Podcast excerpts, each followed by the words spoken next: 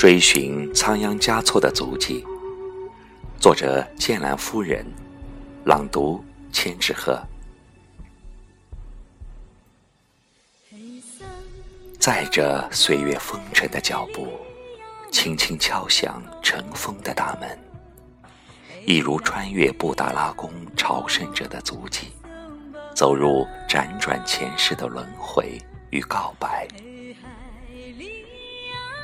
我一路追寻着仓央嘉措的脚步，徘徊于金殿香雾中，用心去聆听那满怀悲凉与无奈的凄美爱情故事。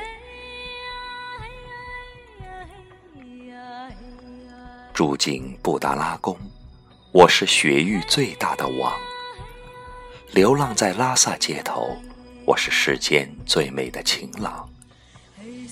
一行行美丽的句点，藏着心底无限的忧伤。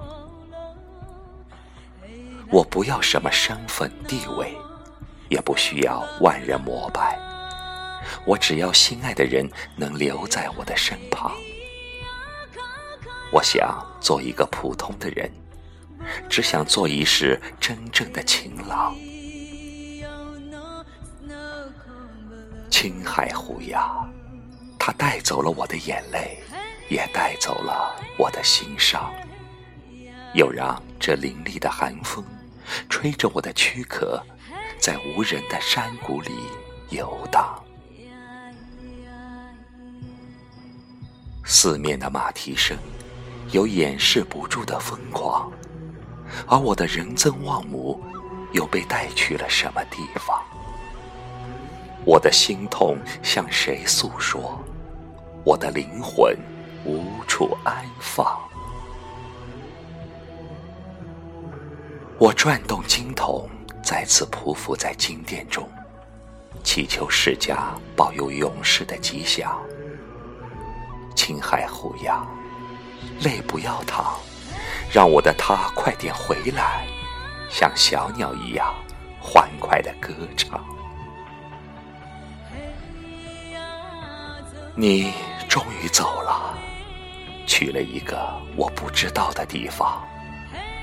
我一次次的感受你的心跳，把写给你的诗句交给一只矫健的雄鹰，让它带到你的身旁。